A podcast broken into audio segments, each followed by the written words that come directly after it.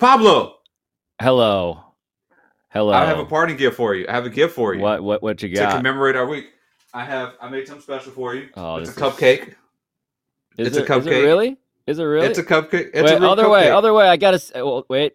What? Oh, Oh, there it's it a is. cupcake. yeah, Hey. yeah. You see what's on the front? Yeah. Hey. Yep. That. It's oh, a- a P.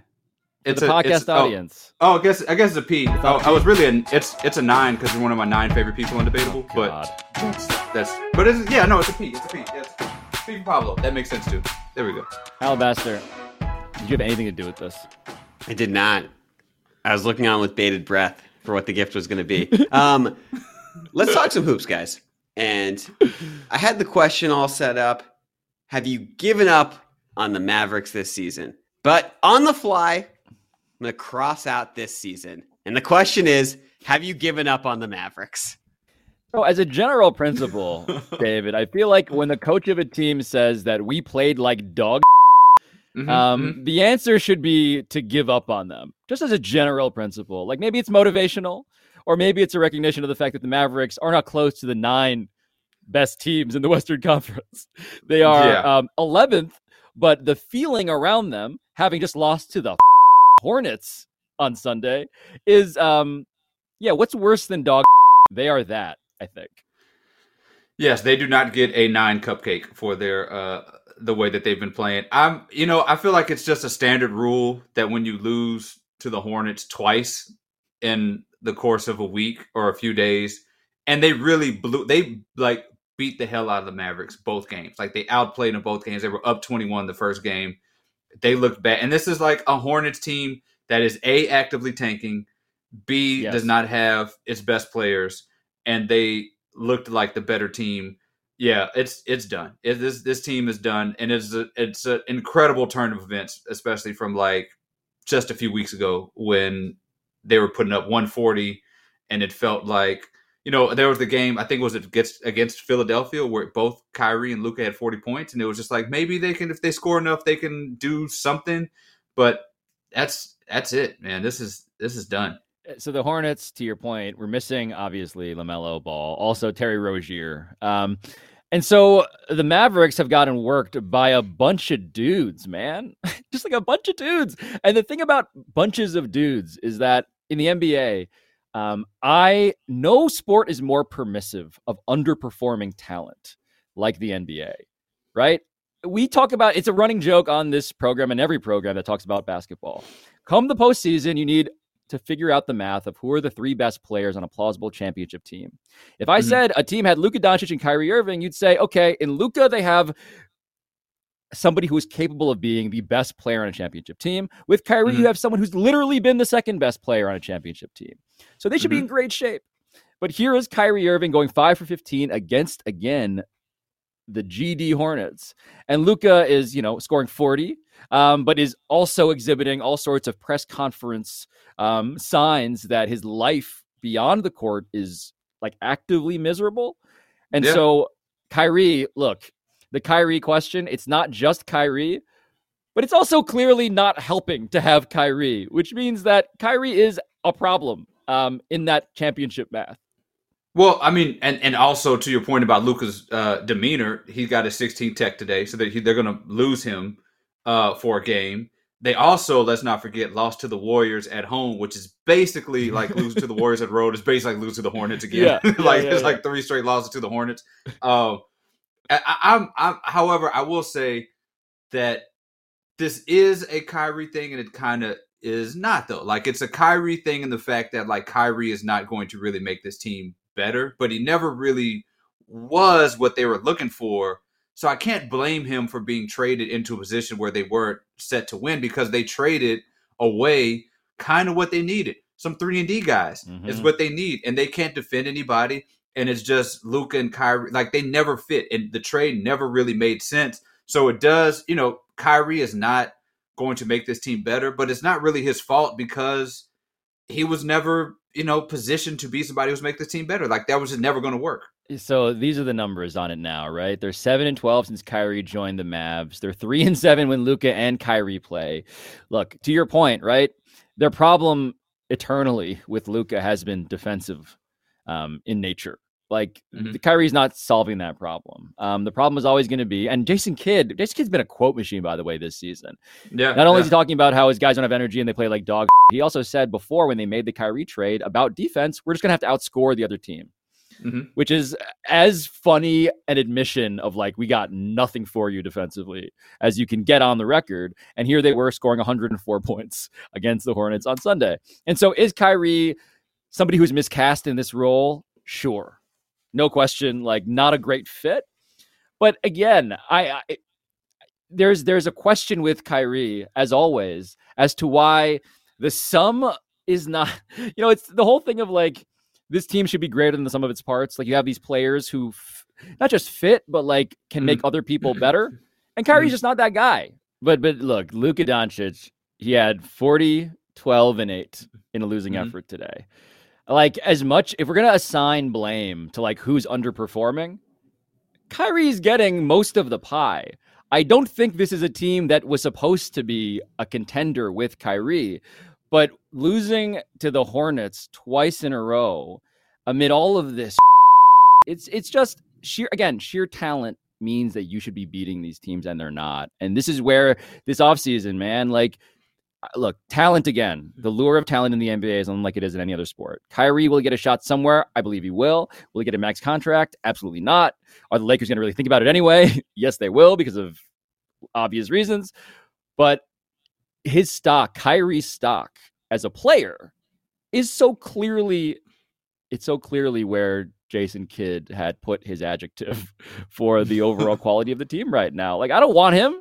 I don't. Sorry. I don't know, man. I think in those locker rooms, like just the just uh, in the locker rooms, Kyrie's just Teflon. Like he just the like he has a skill set to make these really tough shots and do things that like are that other players are in awe of. Best ball And handler of all time. Yeah, like you know, best. I think best offhand finisher Oh, we've a- ever seen. totally. yeah, we make makes makes these incredibly tough shots, and sometimes we're players. That's really like what they're looking at. They're looking at somebody who is tough to guard, who you know, like they can be hand in the face that he'll make the shot, and that's what they see. And like though, as long as Kyrie keeps doing that, and despite his stats, despite the efficiency, despite you know the fact that like there are players who don't do things as fancily as he does, but get things done at, at a higher tick than he does that those players will watch Kyrie Irving and say he does things that I can't do. I want him on my team, and they'll go to the front office and ask him to be on the team. Like that's just going to be something that happens with Kyrie in perpetuity. Two like a year ago, players were in were outraged that he was not one of the 75 best players of all time. Yes. When there is no statistical reason at all that you can find for him to be anywhere near that number. And players were outraged over the fact that Kyrie was not there. Like he has conjured this respect from these players that will not go anywhere, and somebody's going to want him on their team. No, look, what he is is super fun for even the players who Mhm. can do this stuff to watch, except when the team that he's playing on is losing twice in a row to the Hornets. Alabaster? I want to pivot a little bit to the Luka side of this, Yeah. and the more macro stuff of it, because those these Luka Doncic years are precious, and how you build around them is the window for Luka Doncic to be on a championship team with the Mavs, How they've played the last twelve months is that window closed? Mm, closed is so harsh. And I'm trying to I'm trying to conjure now reasons to be optimistic. And Mhm. look, David, here there are three ways to get a second best player on a championship team. You draft them, you trade for them, you sign them as free agents. And do you think the Mavs are going to get one of those guys in one of those three ways before Luka Doncic is out of there? Presuming he's out of there after this contract. That is the question in front of us. Well, if they're an 11th seed with their record, season ends, they have a 1.5% chance of getting Wembanyama. And I think that is the best chance that they have of having somebody who was a championship companion to, to, to Luka Doncic. Like, that's the best. They've traded too much, too many assets for this Kyrie Irving thing. And if Kyrie goes at the end of this season, they're left with nothing and really no path to replace him. And I think that's going to be the big deal. And and obviously him and Trae Young are married um, you know, narratively because of what happened Yes. on, you know, uh, in the draft.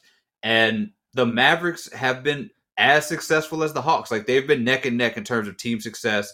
And at even the Hawks went out, uh, you know, and made some trades last season to put, you know, some, you know, puts uh Murray right there right. with, with yeah, Trae yeah, Young yeah. and have done a little bit of something. And they've actually kind of been a little bit better at at building around Trae Young, and at least they're in conversations for some of these uh, free agents when they come. We've talked about Jaylen Brown being upset about about what's going on with the Celtics and maybe him going there. Like they are in more conversations for help than than the doubt than the Mavericks have right now for Luka I love and that. the Jalen Brunson thing. Like oh, look the Jalen Brunson thing. I know. Like, there's, this is where the ma- I'm, this is where it's hard for me as a guy who didn't realize that Jalen Brunson was going to be this good to fully blame the Mavericks. But the Mavericks, I would argue, um, this is where I will now be totally hypocritical. Um, the Mavericks at least had him in the building, man. Yeah, yeah. like you, how do you? He Jalen Brunson, who Luka was closest to among, uh, yeah, Boban, Dorian Finney-Smith, Jalen Brunson. That's the list for Tim Cato um, at the Athletic of Luka's uh, bros um, on the team last year. Um, maybe just make sure that the guy that you're losing to the Knicks um, isn't somebody who Luka might hold against you for losing. Um, like that basic sequence of events. Make sure that you're not um, alienating your star player while also losing a guy who could score uh, 40 in a given night and also well, match with him fit wise. you didn't. No, nobody thought Jalen Brunson would be this good. But you didn't have to think he'd be this good. You only thought he'd have to be like half this good to be worth fifty-five million dollars over four years. Like that. Like we all like everybody thought he was point. worth that contract. You know, like and and it would have been an absolute bargain to have him in that contract. And we saw that list of players that Luka loved playing with. This is the rare time where the superstar player as GM is doing better than what the actual GM of a team is doing. Let's pivot to March Madness. Who's had the more impressive run in the tournament so far, UConn or FAU? Ooh. Are you going to say, okay, I think it's insane to say anything but FAU. But David, I'm curious how you think about this. I'm thinking UConn. UConn smacked Gonzaga. Like they've been dominant and they sort of remind me. I mean, maybe it's a nostalgia thing because like I'm watching this tournament and I'm like, there are teams and players I've never heard of. And it's like UConn. It's it's it's familiar. It's cozy. It's like a jacket that you just had forever and it just fits right. Just watching UConn dominate uh, and last longer than the women's team, which is uh, I you know I wonder when the last time that has happened that they've lasted longer than, than the women's basketball team, and they've been dominant. Of course, like the first couple games were against um, not great teams, but what they did to Gonzaga is something that you just can't deny. And it looks like, I mean, if they're playing, well, I guess we'll know, but if they're playing Miami, I think that'll be, um, you know, a good game. But I mean, I think UConn has been just dominant over really good, over a really great Gonzaga team. As a graduate of Davidson, this is shocking to hear. The whole point of this tournament, David, is for the non big brands to become our, our sweetheart. Like I, I, I find it very unsatisfying for UConn, albeit a UConn team that is like certainly a relative underdog. But the point is, even with all of those factors in place, this is UConn as Cinderella. FAU is a Cinderella, man. Come on. FAU, 300 to 1 odds to win the championship, the second longest title odds um, if they were to win since seeding began um, in 79. Like, I just, this is about. This is about brands to me, and UConn. Sorry, man, you're still you're a Walmart to me. This is the mom and pop shop that has one store with one guy who has to close up every night. That's FAU. Well, you know what? When I need, when I when I know that I'm going to get my hamburger helper, I'm going to Walmart because they're reliable and I trust them. I trust UConn. Like I, I mean, the FAU thing is obviously an incredible story, but uh, there's still this thing about the Cinderella teams and the way that they've been winning that feels just sort of like like a, like a nice story. UConn feels like they're going to continue this story and win a championship. Like it feels more like when you dominate the best team, when you dominate the best offensive team, and you look like, I mean, we don't have teams anymore in the tournament that look like they're supposed to win a championship. No. Right now, we look, we have a bunch of teams that look like they had like two or three good games, or some luck broke their way. UConn looks like a team that is supposed to win a championship. And to me, that sort of just feels like what March Madness is all about. Like it, like at the at this stage of March Madness, it's about teams that look like they should be champions. Well, look, th- this is this is the record that they've had win margin wise. Plus 24 beating Iona, plus 15 over St. Mary's, plus 23 over Arkansas, plus 28. And it was like 40 for most of the night uh, on Saturday yeah. against Gonzaga. Gonzaga is like a real good team, ready for the stage. But Alabaster, I I FAU, man, Conference USA. Like I, this is why Pittsnogle. I'm here to be Pittsnogled. and, and I, UConn isn't doing that. I want to get I want to come back to FAU in a little bit, but I do want to ask if we have taken UConn's tournament dominance for granted because if this was the Alabama team with Brandon Miller, if this was Duke with five stars everywhere, if this was Coach Calipari, we'd be like college basketball is back. But we have a blue blood who's actually doing it. Shouldn't we right. appreciate it? Dominant. You look, eh, the argument here that you're making, both of you are now making, which I which I can understand, is that we should probably respect dominance of this degree. Like we're mm-hmm. trying to figure out who's good at basketball. UConn is clearly the best team in the tournament right now.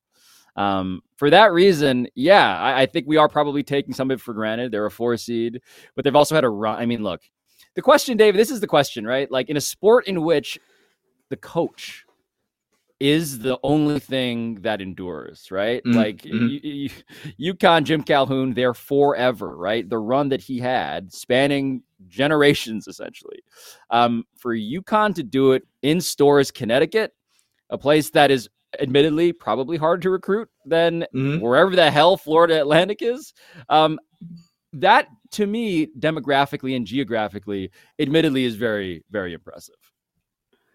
Yeah, I mean that's eh, like I, I was just as enamored with Michigan State for their run. Um, you know, and just with Izzo, you know, like I think that's what we have. That's all we have left right now. to like that's all the familiarity we have left is a coach and a brand, and uh, you know these other teams are like they just don't. They feel like really cool stuff, but like at some point the Cinderellas don't become Cinderellas anymore if everybody's just a Cinderella team. Like we have, you know, t- the the tournament is nothing but upsets. Like there's there's right. no one standout squad that is doing this. Every team is being upset because and and UConn is standing above as the team that's like, no, at this point, the only upset that'll happen to UConn is in, in the, the final. Like if they lose to Miami, I think Miami is you know a solid enough team that they could lose to. But if they go, you know, make it to the championship, there's you know that would be a, an actual upset at this point to for them to lose. That'd be the biggest upset you know left in the tournament. I now realize why um, the answer should be UConn. I'm gonna I'm gonna switch over to your side of the aisle. It's okay. because we, we need a Goliath.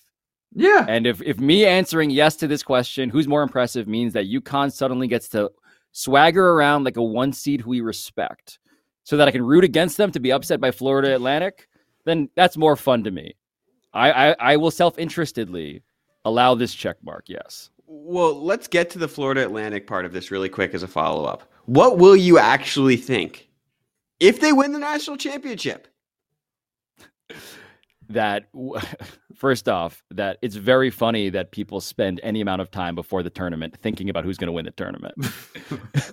It's always true. Like the the whole thing about how like you know the person in your office who doesn't pay attention to this is going to win your pool there's a reason why that's actually real. And it's because the engineering of the sport david is is is not about what happens. Before this thing it's where you all are arriving as soon as you need to win a single elimination tournament chaos randomness machine. Well, yeah, the thing that I would think if Florida Atlanta Atlantic wins is I hope CBS, I hope like CSI Des, Des Moines is breaking in ratings because they're gonna have a tough time selling that national championship uh, game. But that that's probably the first thing I'm thinking. I, you know what? I, I've I've been thinking about this, you know, a while. Like this feels sort of like the end of the upset era. You know, like mm. it's like hmm. there's like when we're talking about, you know, like there was a discussion earlier about what was the biggest upset, and obviously, you know, Purdue losing was was big in terms of a number one seed, things like that. But to me, like when I think about Duke losing to Lehigh at the time when they had all of these NBA stars and you lose. I mean, I just, obviously CJ McCollum, we didn't know what he would be, but you're Sure. losing. That felt like a tectonic shift type of upset. Like that upset, everybody was talking about it. Everybody was cracking jokes at Duke. This was like, you know, a legend, you know, legacy team losing, uh, you know, getting upset. Now, this year, we have all of these upsets so often that there's not even time to sit around and like be wowed by it. And there's nothing to be wowed by. Like, if I told somebody, you know, who's not watching this, Purdue lost to us, they'd be like, okay, I don't care. But like when you say Duke or UNC or UConn or these teams lose in the first round, that still means something. And this season, this tournament itself this year feels like the end of that time where the upsets were something that we all talked about for days and days at a time. No, this is a great think piece. Now we we we we're going to title this "The Death of Cinderella." There Like, we go. No one gets to be Cinderella anymore. A Yeah. time in which we have now two 16 seeds. Look, the whole thing about me on around the horn, like always picking a 16 seed, was born of a, an understanding that it was always insane to me that this never happened. It felt it felt mathematically overdue. Yeah. But now what we're getting, to your point, is it's just it's just normal. No, I'm gonna have to pick two two 16 seeds, David, to make any sort of a splash, go out on a limb next year. And the point is that we have never seen this amount of parity. And parody is a fun euphemism for mediocrity. yeah. Yeah. No, we're not mediocre. We're we're just very evenly distributed. Well, it's like yeah. I mean, that's why Yeah. you lose out on the David and Goliath dynamic. Yeah, I mean when when when Duke lost, that uh, that was like I think the second time a two seed had lost to the 15 seed. I think it's happened like three times since then. You know, like there's just I mean, at this point, if I'd have showed the average person this Final Four bracket and told them to pick is this the NCAA Final Four or the NIT Final Four, like there would be mass confusion Uh. all over the place. Like this idea of we don't, you know, like these teams that are going to make these incredible stories is going to be the thing that sells us on March Madness going forward. That's just not going to happen. I mean, like we're talking about, obviously, we're talking about Davidson 15 years ago. We're talking about one guy who like became a megastar on this stage and beat a bunch of, you know, beat Gonzaga and beat Georgetown and almost made it to the Final Four. And that was a singular national story. There is none of those stories in, despite the fact that there are like eight of these know, upset cinderella teams going on right now. Like what is the lasting story that we have from this tournament? Yeah, can San Diego State, Creighton, FAU, Kansas State, um, UConn, uh, you know, can can can these teams get a nun? Can you guys get like an, an old nun, maybe? Like make it Yeah. feel give us give us something to distinguish yourselves from each other. Let's uh, pivot back to the NBA, where Damian Lillard has been, or the indication is that he's going to be shut down for the Blazers' final nine games. Um, it might be time. Would a split between Damian Lillard and the Blazers this offseason be the right move for both parties? Yes, because I feel like we have done this this season. And by season I mean both basketball season and like TV show season so many times in a row. Like invariably Damian Lillard gives an interview in which he says, "I am not going anywhere. I believe that rings are a miscalculation of a player's true worth." And he has a, he has a point invariably um, from a big picture perspective, but it's just the same thing. Yeah, like he's gonna be stuck there. They're not gonna get him a second best player, and they're gonna not be anything in the postseason. I just like to shake it up. I'm just bored. run from the grind man run from the grind like skedaddle from the grind please like do like gallop frolic away from the grind go the opposite direction please like it's time he's he has like i think his argument is actually a reason for him to leave because he has nothing left to prove like there's there's Right. nothing like there is no grand dame lillard choke job that we can well i take that back because that pelicans uh sweep was an absolute black Not eye great. on that team yeah but you know in general Yes, there was no- in general. He's in been general fantastic. Yeah, there's not they're like in general they've lost to better teams like that's just been what it is they've they've gone as far for the most part again barring that pelicans um sweep they've gone as far as they can as a team when he's been at at, at, at the best player in that team there's no missed opportunities there's no we could have won a championship this year They did their best, and their best has never been good enough throughout his entire career. So he has nothing left to prove. If he goes somewhere and tries to get a ring, like nobody's going to hold it against him. Nobody's going to even if he gets a ring. I don't even think the conversation will be this is the ring that Dame Lillard's been missing or this was going to cement his legacy. We already look at him as one of the best scorers in NBA history. Scored 60 points as many times as just about anybody besides Wilt Chamberlain. He's led his team deep into the playoffs. Just go and have some fun, man. Just be competitive. Like you've you've hit these season, these series winning shots more times than anybody else. Just go and do that when in, in more games that matter. Go knock yourself out. Right, right, right. Rise and don't grind. Yes, we, we advocate. Yes, yeah. Sleep yes. and don't grind. Like just, just, just, just sleep and gently rub against. Like that's what that's what you should do. Please. Um, the Blazers are three and a half games out of the play-in, by the way. Um, and so it's not like officially done, done. But when you are dealing with uh, an ankle injury, I believe, to Dame Lillard. Um, and yeah, you're just realistic about how good your team is and their ceiling. Then yeah, him having um, the greatest season he's ever had this year, by the way. Yeah. Um, at least statistically, right? 32. 32 points a game, over seven assists a game, 90% from the free throw line. Better than that, actually, 91. Um, dude is great. Career highs. And yeah, and um, it doesn't matter. It doesn't matter. It doesn't matter. Nobody it doesn't matter. I mean, he scored sixty. I think what twice this season, and it doesn't even matter. It's just like you're just you're just there on a bad team, and the front office has done has done their best. They've tapped they've tapped out. I thought Jerami Grant was going was was a decent addition to the squad. They had um you know the CJ McCollum years. They they did their best, man. Nurkic you know, did not pan out to be baby Jokic as, as they kind of thought they were, but he was decent. But they they got nothing else. Like it's time to bottom out in Portland and let the let the cage bird be free. Just let him go. Let him spread his wings and score sixty points for the Lakers or whoever, which would be you know, kind of an interesting wrinkle in the going back to the Kyrie Irving story. If, if oh yeah, and Kyrie became available, what, what no. you know, what would the Lakers do? So LeBron has been lusting after Damian Lillard for for years, very unsubtly, and Dame is dealing with a calf injury. I want to get that lower leg injury correct. Mm. But Alabaster, like, where would you like to? Where would you like to see Dame Lillard go? Like the idea of moving him is is is one of those. um It's one of those things that I know that you fantasize about like the fake trade universe. So how do you think this could go? Let's get him to let's get him to Dallas. Have him save save our guy Luka. We can come full circle wow. to question one. Wow. Which would which would solve again it, zero of their defensive be... problems. Great. now we have uh, another high score who also cannot defend uh, right there next to Luka to uh, but one of those guys is actually a winning player. Yeah, that's a big difference between the two of them. Yeah, yeah. God, just so much more, just so much grinding.